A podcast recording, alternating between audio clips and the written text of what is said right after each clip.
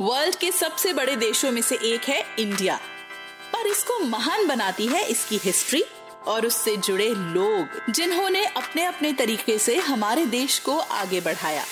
इस पॉडकास्ट में हम बात करेंगे ऐसे ही कुछ फेमस इंडियंस की जिनके बारे में हम सबको पता होना चाहिए। उनके पिताजी एक साइंटिस्ट थे और वो चाहते थे कि वो भी बड़ी होकर एक साइंटिस्ट या मैथमेटिशियन बने। उनकी माताजी एक पोएटिस थी और 13 साल की एज में एक 1300 लाइंस की पोएम लिखकर उन्होंने ये जाहिर कर दिया कि वो अपनी माताजी को ही फॉलो करेंगी। हम बात कर रहे हैं इंडियन इंडिपेंडेंस मूवमेंट के सबसे prominent woman face Sarojini Naidu की, जो थी एक पोएट, सोशल रिफॉर्मर और पॉलिटिकल लीडर। सरोजनी नायडू 13 फरवरी 1879 को हैदराबाद में बॉर्न हुई थी। उनके पिताजी का नाम अघोरे नाथ चट्टोपाध्याय था और उनकी माताजी का नाम बरदा सुंदरी देवी था।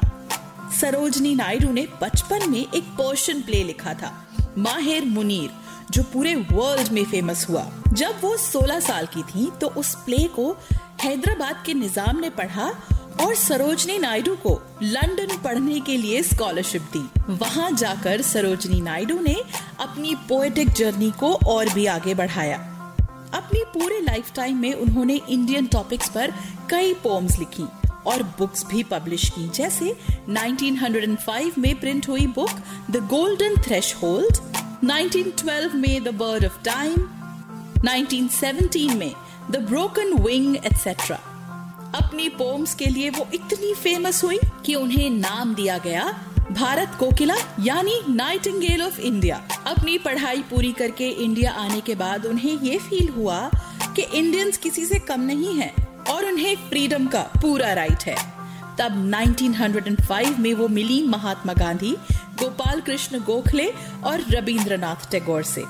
उनसे इंस्पायर होकर वो बनी इंडियन नेशनल मूवमेंट का हिस्सा और शुरुआत हुई उनके पॉलिटिकल करियर की। इतनी लर्नड होने के कारण वो देश भर में जाकर लोगों से मिलकर उन्हें सोशल वेलफेयर और वुमेन एम्पावरमेंट के बारे में बताती थी। 1917 में उन्होंने एस्टैब्लिश की वुमेन्स इंडिया एसोसिएशन। 1925 में वो बनी इंडियन नेशनल कांग्रेस की फर्स्ट इंडियन वुमेन प्रेसिडेंट। 1930 में उन्होंने सॉल्ट सत्याग्रह में पार्ट लिया। इसके अलावा quit India movement, non cooperation movement और कई प्रोटेस्ट और स्ट्रगल्स में पार्ट लेने की वजह से वो कई बार जेल भी गईं।